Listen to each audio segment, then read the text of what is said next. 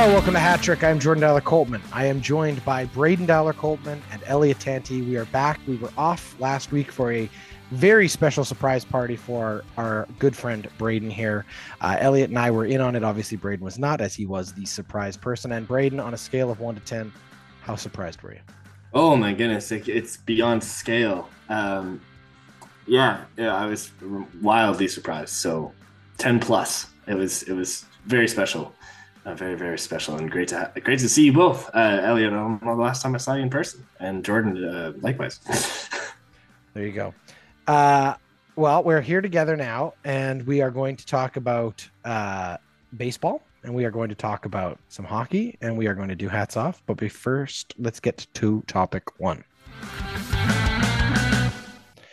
Okay, so topic one this week has uh, been a story that has been continuing to percolate. We actually talked previously on the show about it in the earlier uh, iterations of how it has evolved. Uh, obviously, it has become much more prevalent to the everyday conversation on sports talk radio, on the networks here in the country, and I'm talking about the the NHL's Pride Nights. So teams uh, have selected days near each other. I mean, it's around the time when the Pride season throughout North America begins. Different country or different cities, I should say, have different scheduled Pride weeks and whatnot. I believe Vancouver is usually one of the last ones in uh, late July, um, but they, you know, they kick off in the East Coast, and it becomes a huge celebration of the LGBTQ plus community. And the NHL in recent years has embraced um, an opportunity to celebrate that community, to continue uh, on what has become a huge PR push as a league towards um, inclusivity and moreover the idea that hockey is for everyone. Um, and we have seen different teams in different places do different types of events for different communities that are more closely related but the pride nights are a league-wide initiative um, but this year, as we as I mentioned, we've and, and, as we have already talked about, there have been some pushback, um, specifically individual players who refused to participate or refused to wear the Pride jerseys or the Pride tape.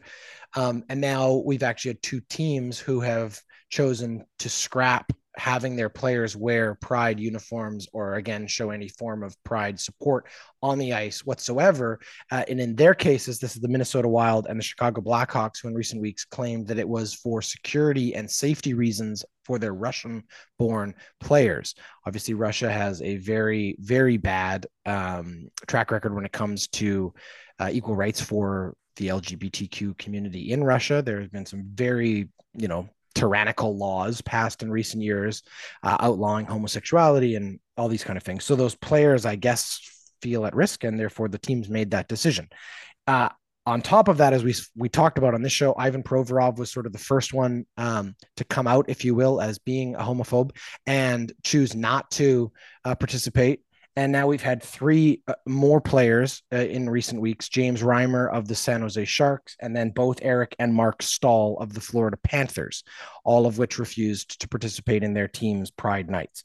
So it has become a, a very quickly evolving story. But I would also say, on top of the pushback we have seen, we've also seen some teams do some very positive, um, make some very positive efforts to demonstrate their um, their pride, their their willingness to embrace this opportunity to uh, show their fans in their community that maybe parts of these communi- communities uh, that they support them, that they want this initiative to continue. We saw both Connor McDavid and Zachary Hyman of the Edmonton Oilers speak very uh, eloquently about how they thought these were important events to have, and Hyman specifically, you know, basically said, "I don't understand why anyone would be upset by this. This is a really beautiful and important initiative.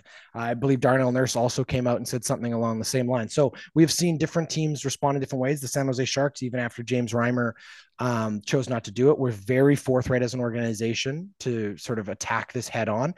They posted a whole bunch of things on their Twitter, basically debunking myths surrounding the LGBTQ community and some of the misinformation uh, that has been out there. And all of that to say, it has become a very hot button topic and a very interesting conversation uh, in and around the league and one that I'm sure will continue in in future years. I'll start with you, Elliot. Um, when you saw this begin with Ivan Provorov, I know you were frustrated and disappointed with his choice here. But now that you've seen a few more teams, and the teams part is what I'm really interested in. But when you've seen the reaction and how this is sort of continuing to, to evolve, where do you think this goes from here? And is it time for the league to start to step in? Um, I don't know. It's very difficult to predict right now. I mean, I think what's clear is that the NHL has lost the plot with this. What's happened is that the story is now about who's wearing jerseys, who's not, and why. And it's not about hockey being an inclusive sport for all. And that's a problem if you're the NHL. Um, and so, from a public relations PR kind of standpoint, you know, my thinking is the NHL needs to pump the brakes here and rethink uh, what's happening because with every sort of instance that happens, you know, the, the story moves further and further away from what we want it actually to be, or what they want it to actually be. So, yes, I do believe they think they should stop, uh, not because. Um, I think you should give in to people that are intolerant, but just because from a business standpoint, it's not working from the NHL standpoint right now, uh, and it's probably leading to more intolerance, to be honest. So, are you suggesting um, that they should move away from having these nights like this, or what are you suggesting? I mean, I don't know. I don't know that I have a solution right now. I'd have to think about one of the things. I mean, ultimately, this is about getting the story back on track, and so how do you do that? I, I mean, I think as long as that these go on, the more problems that you're going to have, right? So that's that's that's what I would say. Um, I think you know, moving forward, uh, this has been a colossal mess for hockey, and it's reinforced narratives about hockey that we've been talking about in various different themes for a while, namely that hockey has a problem and it's an intolerance problem. I was a I was able to allow for some leeway around Provorov and being Russian and the challenge, you know, the the space that you're in in that sort of space. And and it was a sliver of allowance, but I, I was ready to allow that. Uh, Reimer and the Staal brothers, I, I don't I don't have any understanding as to their positions, religious or otherwise. It's not like um, the NHL was calling on on some sort of change to gay marriage or something like that, or being political. It was about being an open and inclusive space, uh, and so uh, you know, this is this is the this is the worst case scenario for the NHL. They've there what was something that was supposed to be celebratory and a market differentiator for them in terms of this pride tape, which by the way, and, and, and pride signs, which by the way is an Edmonton invention. Um, instead, they've lost the plot on the story, and they've they've exposed a lot. They, they've reinforced the narrative that hockey has a problem. So it's a massive. I, I don't know how to answer your questions. I'm just saying this is where they're at right now, and so yeah, something needs to change. I don't know what it is, uh, but it's this is a mess for the NHL. I think. So it's interesting because uh, I know Braden and I spoke about this last week, and I, I sort of articulated the feeling that I, I do think that there there there should always be space for individual people to articulate dissenting views on any anything like that, right? I mean, we can't really stand here and defend Colin Kaepernick taking a knee during the anthem for something he believes in as an act of protest if in the same breath we're going to condemn these players for choosing to in in essence, you know, protest this this event they have the right to do that and i think that that's fair. I do think it gets messy when teams are now starting to do it and they're using this idea that russia and these russian players are somehow endangered which is interesting because i'm sure there are a lot of other uh, pro-american uh, elements to everyday culture in those cities that one could also argue is antithetical to the russian way of life. So it, it gets a little messy for me there. But as i said I think that there so it's a two-way thing. I don't necessarily agree. I do not agree. I should say very adamantly do not agree with why these players are protesting, but I do believe that they're they are they have the right to do so. Braden, um, when you look at this whole situation and how it's evolved over the last couple weeks, where, what are you left thinking?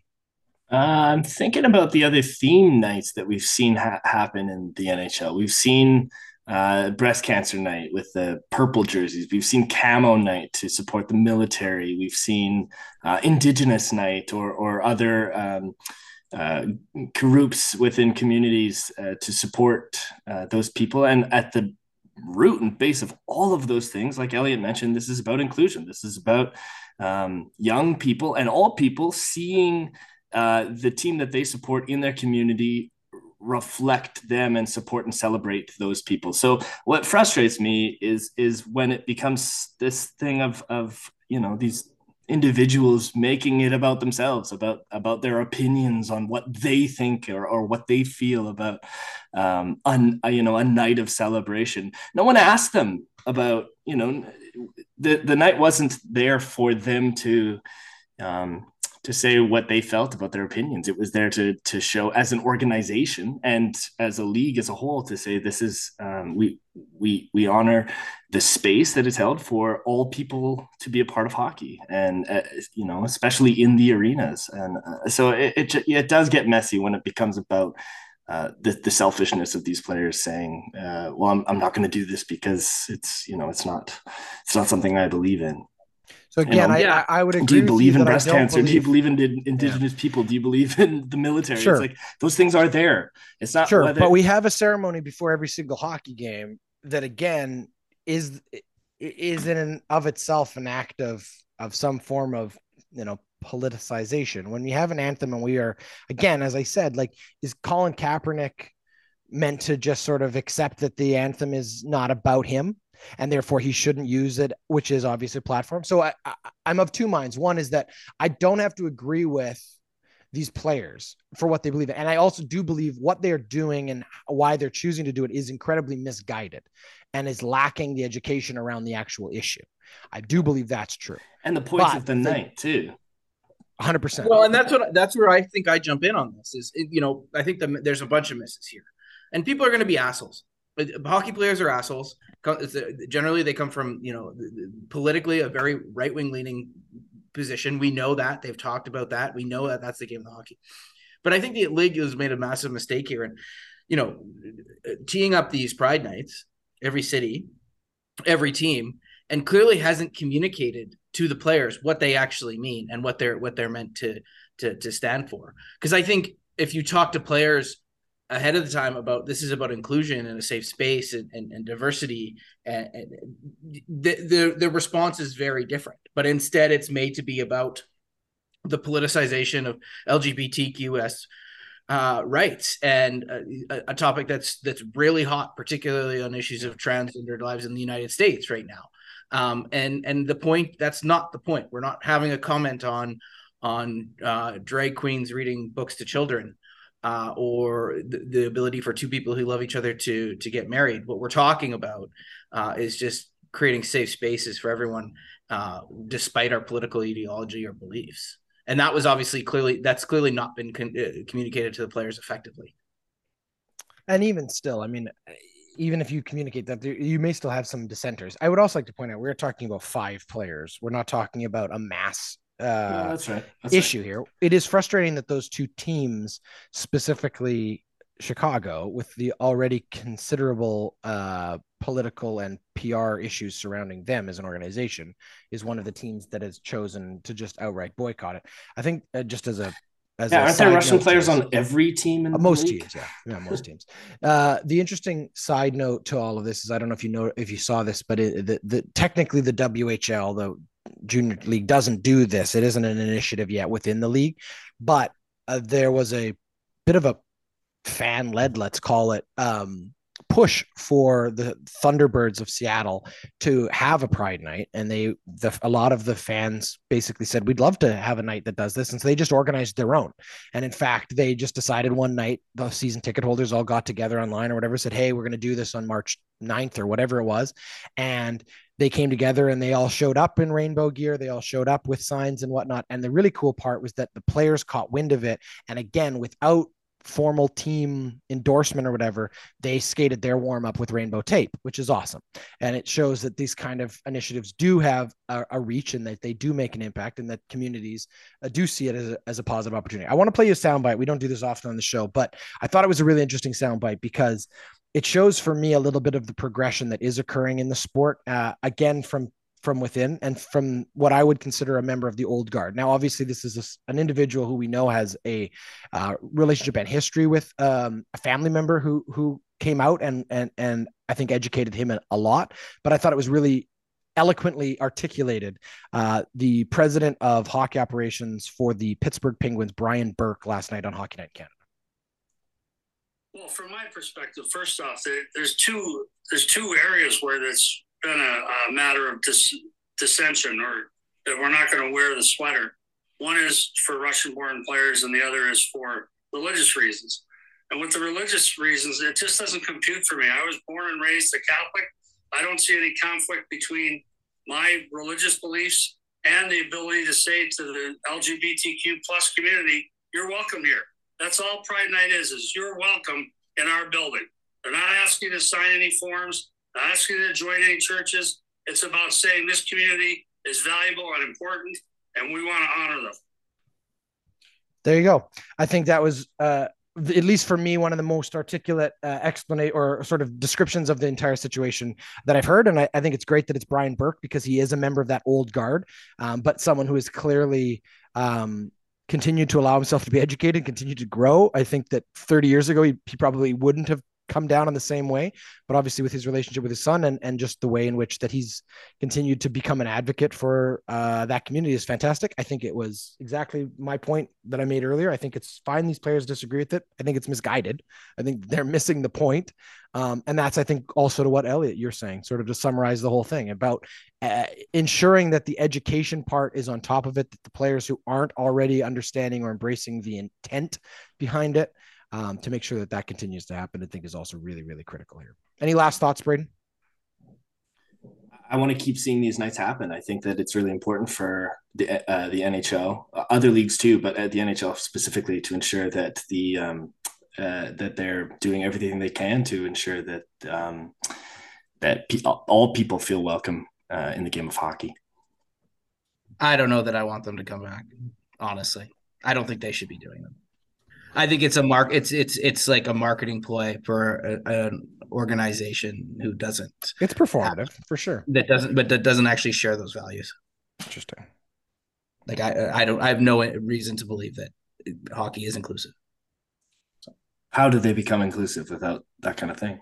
Well, I, that's fair. I mean, I don't know, chicken and egg kind of thing. I get that 100, percent but I just, yeah, because it's not just the organization's belief itself; it's the people who are attending you want you want the the the viewers to be a part of that as well. No, I get that. I get that, but I just like I don't know. it's like the black artist at the Super Bowl. Like yeah. yeah. Colin Kaepernick still blacklisted everyone. Like that let's, let's like not, let's not lose this. Fair enough. Topic two this week is brought to us by the Ordinary Podcasting Network's merchandise store. If you head over to ordinarypodcasts.com right now, you will see that brand new merchandise has been dropping for the last week and a half. New items for a couple of our biggest shows are available now. You can go find a awesome sweatshirt and hat combo for running down the clock. And the MCU and Me podcast has a whole bunch of t-shirts. Trust me, there will be spoilers. Head over there today to grab something to represent your favorite podcast. Mm-hmm. Uh, all right, World Baseball Classic. Uh, Elliot is very excited about this. This was an interesting event. It certainly gained and garnered a lot of attention, which is obviously what its intent was. Um, best on best baseball, we had uh, literally, I mean, it came down to the arguably the two best players of this generation, and Mike Trout and Ohtani, and they were head to head to finish it all off. And Ohtani struck them out. I mean, they're teammates in LA, but today they were going, or uh, not today, at the final of the World Baseball Classic, they were going head to head for their nations. Elliot, uh, you were the first one who really got uh, us excited about this. Tell us why and why you think this tournament meant so much to so many people. Well, I, I was brought it was brought to my attention by the fact that I could watch it in 30 minutes through the Sportsnet's uh, you know World Championship in 30 like they do with the uh, Toronto Blue Jays. It's a really uh, easy way to get a, a, a, fairly fulsome view of the a full baseball game that generally goes three hours, which I know is uh, Jordan hates, uh, and rightfully so. Um, and uh, it ended up being the semifinal between Japan and Mexico, which was in and of itself an amazing game and a really cool game. And and, and what was great about it was, uh, and then you saw this as they continued on to the finals is it was this mixture of different cultures related to the same game. the way that the Mexicans cheer for their team versus the way that the Japanese cheer versus the way that the Americans cheer and what we're exposed to in the MLB world is just so different. The relationship with the game is different. The style of game is different. The type of player that they value is different. Uh, it was such it, it, was a celebration of baseball, one in which th- that baseball is not had in a long, long, long, long time, and for it to end like it did, two baseball powerhouses um, two players from the same MLB league, stars in the same uh, in the same league, going up against each other at the final at bat in a three-two game in the top of the ninth.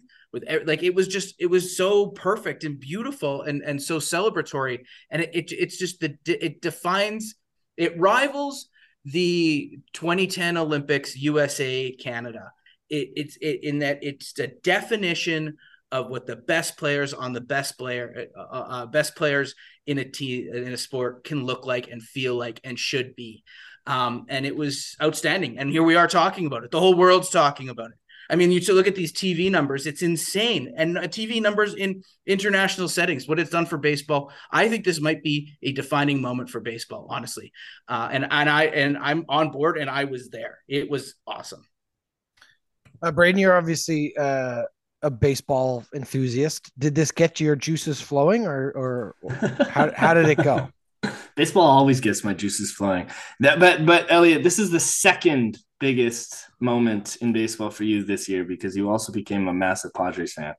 Um, I think that you couldn't have asked for uh, a better a better classic. Like the, just as Elliot teed it up, the the fact that it also came down to the very last pitch um, and Ohtani's on the mound, Trout's at bat. Ohtani's like whipping 103 miles an hour in the ninth inning. Like this is this is prime. This is the the best the best you'll ever see. Um, and it really could have gone either way. Like two powerhouses teams. You look at their lineups. I mean, people probably don't know as many of the Japanese players, but they are very good players playing, uh, you know, in all, all sorts of leagues around the world. So, uh, just fantastic. I, I, I gotta say, I didn't watch too much of the early, uh, the early rounds. Uh, it's always nice to see Canada have a team in a sport that they're not as uh, known for, but, uh, you know, Team Canada's making their way. They're starting to find some more, uh, talent. It's great, uh, great to have that that program moving forward. But um, it's always fun. It, I mean, I'm sure we're going to talk about it, but it, you know, yeah, I'd love to see it in more sports. The the World Classics. It's it's exciting. It's fun. So that was obviously uh, an additional part of this whole story was sort of the reaction from the rest of the sports world. And obviously, if you're an Oilers fan, as we are, we heard the quote from Connor McDavid that kind of went viral about how he he felt this is what the players have been asking for for years is a best on best tournament. They haven't been in the Olympics in two cycles. Um, might not be for three. And we haven't had a World Cup since the last time they tried to resuscitate it. And obviously, a big part of this right now is geopolitical. And that's the fact that I don't think the NHL wants to do this without their Russian born players. And they're not going to do that because the IIHF is not allowing Russian or Belarusian players to compete. And so there's definitely a lot of, uh, like our previous topic, there's a lot of politics involved that doesn't necessarily uh, it wasn't an issue for the baseball side of it because they didn't have to worry about Russia at all anyway. They're not necessarily a powerhouse of baseball, so that wasn't really a factor. But the hockey side of it, it is. Obviously, I think we three would probably all agree we'd love to see some best and best, and certainly when it's generational, you know, there's players here who you'd like to see compete with each other and against each other. You know, we're talking yeah. about an opportunity to have, you know, a Crosby McDavid team. The chances of that now at the Olympics are pretty much gone. Um, but it would be nice to have some form of tournament that isn't just the world championship or whatever at the end of the year that most of the best players in the world don't go to anyway, regardless of whether they're in the playoffs or not. It's just not the prestige. It doesn't hold the same clout. Uh, it doesn't hold the same kind of uh, importance. So I guess the question is, do you think there's a way for the NHL to find this?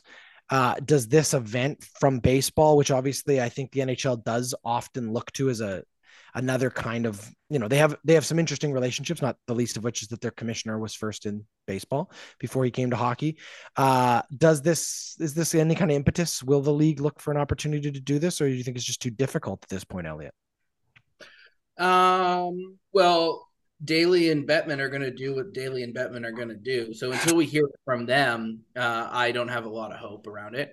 I mean, there, there's there's there's there's complications with this. You know, we did see uh, an important pitcher for one of the teams I forget now on the American side, you know, take an injury at this event. That's going to impact his MLB team.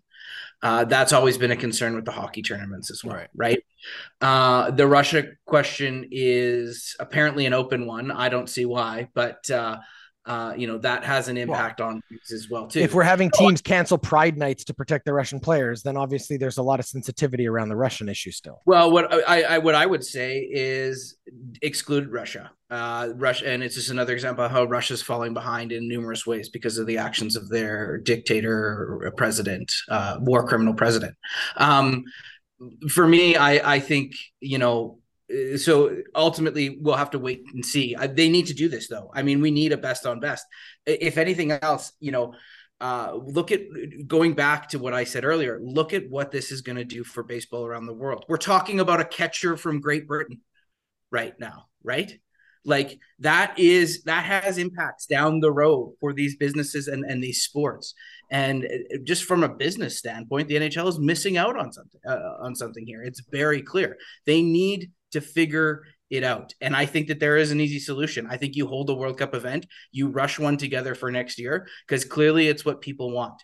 Uh, and don't let Russian pl- players play, and uh, and that's fine. That's just how it is. I think that's the solution, and that's what needs to get done. Do I think that's going to happen? No way. Will there be some bullshit excuse about logistics? Absolutely. Despite this being the the organization that that figured out two bubbles in 30 days in two different locations during COVID. Yeah, it's definitely about will, right? It's about will and want, and they don't have that right now. They don't see it as a revenue generator, just as they don't see the the Olympics as a revenue generator. They've basically pointed out to the Olympics that they won't do it unless they get like a 70 40 or 70 30 in their favor cut. So I mean, it's pretty ridiculous the the way that they've held a gun to the IHF in general, and and obviously, I don't think that that will change. Uh, Braden, uh, you want to jump in here before we wrap this up? We've had this tournament happen before, right? Like six, six, seven years ago, didn't we? The yeah, North American thing. Every the... every like decade they try it and then they right. never bring it back. So why what, wasn't that successful? I thought that was wildly successful. I mean, maybe I'm wrong. Well, but... it's a different economic situation that we're currently in, and then we're also in a different geopolitical sure. Uh, yeah. perspective. But yes, I I agree with you. I think there's reason to. It seemed fun. I mean, yeah, you're right. The injury thing, that's always going to be a problem. That was always a problem with the Olympics too. But there there was still so much more value to it than, you know, the risk of that. And oh man, I, yeah, I'm I'm fully on board with this thing happening, regardless of all of the other pressures and and yeah. But I'm also this is this bias is coming from a fan who wants more hockey and who wants what these players are saying is best on best. I want to see that just as much as you know they want to play in those games. So, well, you know, there's certainly. Been, there's been lots of talk about this. I'll just jump in. Sorry, Jordan. It, it, there's lots of talk about this, but you know the the Players Association has a new rep now, and I think ultimately this is going to happen if the players want it to happen. And I'm not convinced that there's an overall. I think the best players do want it. Uh, the Connor McDavid's, you know, to name one. And by the way, who wouldn't want to see Leon Draisaitl against Connor McDavid one on one in sort of like a head a matchup? But um, uh, it's ultimately going to be down to whether the the or, uh, players association prioritizes this. That's what I really feel. Well, and when do you fit it into what is already a, a complicated schedule? Do you do it like the baseball did before your season and risk players missing significant time to injury there. Uh, the Olympic challenge has always been it's in February. It affects the entire NHL schedule. It's interesting. I think that there is space though in all of these North American sports for some creative thinking when it comes to how do you feature your players. Look at European soccer and the additional club uh, you know, inter-league play that exists there. And obviously that doesn't work for the NHL or for the NBA or even the NFL because there's no competing leagues. But there are opportunities for teams to be formed with different players for these kind of specialty tournaments or even within your own thing where you run a playoff like we normally do and you have a consolation playoff for the teams that don't make it and it's like you know each team's guaranteed an extra four or five games. There's a revenue generator right there and you come up with some weird format that's unique or different whatever it is. I think there is space for play-in tournaments and all that kind of stuff to exist that don't right now that just take some creative thinking but would be great ways to continue to grow your game continue to find new audiences for your game and most importantly i think in the nhl's case continue to find ways to showcase your best players. Because there just isn't. I think i said this on this show the other day but espn in the united states i was in seattle for a weekend. I was watching the highlights of a the Boston Oiler game back in February, end of February. And that, you know, they do this long spiel on Sports Center about how exciting this matchup was. Best team in the league, Boston Bruins versus the team with the best player in the league, Connor McDavid. They've done the whole setup, showed all the stats, all the graphics. They cut to some footage of the anthems and they cut to Brett Kulak standing on the bench. And the commentator says, There he is, Connor McDavid, ready to go. They don't even know what the guy looks like. It's because he's got seven in his number. The guy, is the best player in the world wow. at his sport, and the league's broadcast partner in the United States can't even identify him. That tells you all you need to know about how poorly the NHL has done selling these players. And there is space and opportunity for them to do a much better job. Maybe this is it. All right, that's topic two. Hey, I'm Sayer, and I love Marvel. And I'm Kaylee, and I love someone who loves Marvel. and we're watching through the entire Marvel Cinematic Universe, or MCU, in release order. There's another order. For Kaylee's first time.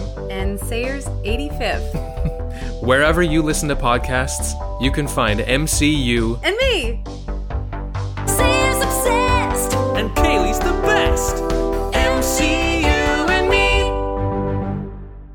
Okay, we're going to do hats off here to wrap it up. If you are new to the show and if you are, welcome and thank you for listening.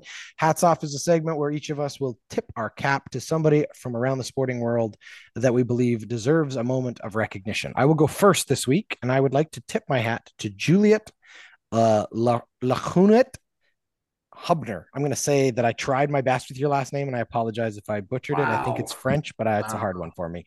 Uh, was she's the only athlete to qualify for the state championship from her high school. She qualified in, a, in an event that is a team event, and she won it, winning every single event. Every other school had one athlete for each event. She won them all high jump, long jump, uh, the 60 meter hurdles.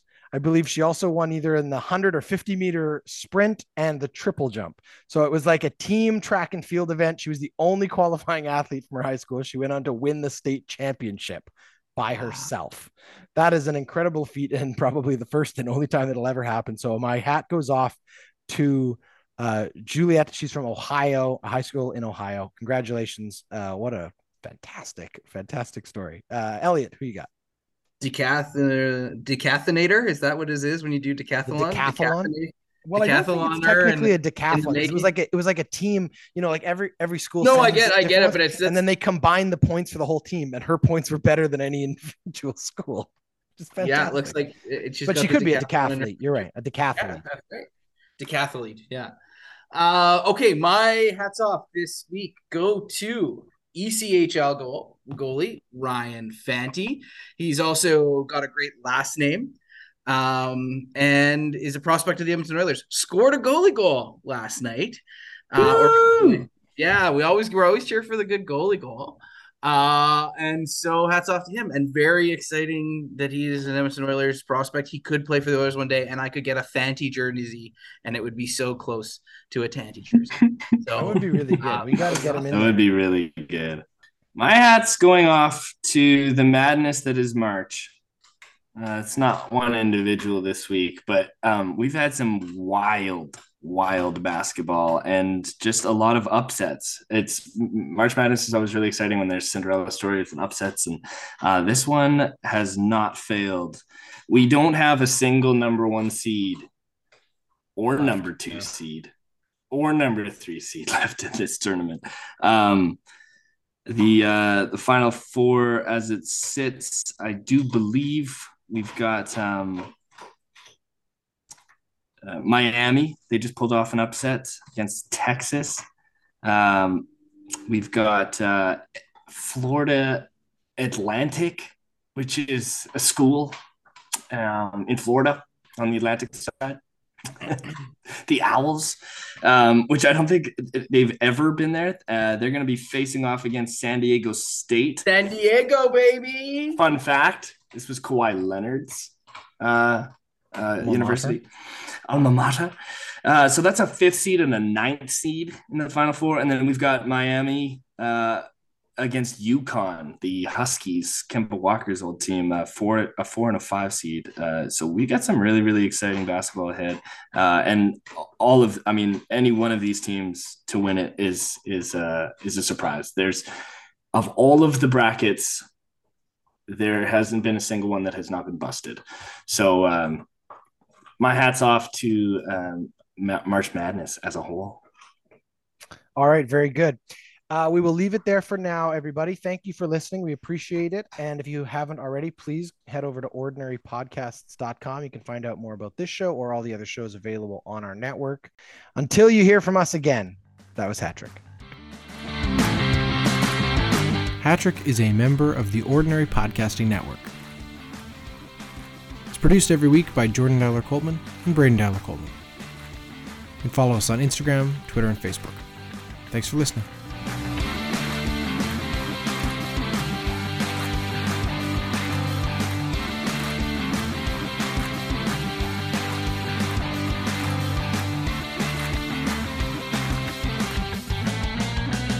The Ordinary Podcasting Network wishes to acknowledge that the lands on which our conversations take place include Treaty 6 territory, the traditional meeting ground and home for many indigenous peoples, including the Cree, Dene, Saulteaux, Blackfoot, Métis, and the Nakota Sioux peoples, as well as the unceded territories of the Coast Salish peoples, including the territories of the Musqueam, Squamish, and Tsleil-Waututh nations. We acknowledge the many First Nations, Métis, and Inuit whose footsteps have marked these lands for generations. And we extend our appreciation for the opportunity to live, create, and share stories on these territories. The Ordinary Podcasting Network intends to engage in conversations and dialogue which acknowledge that reconciliation is not a destination, but a journey, and that we remain committed to practicing our craft in a decolonized space.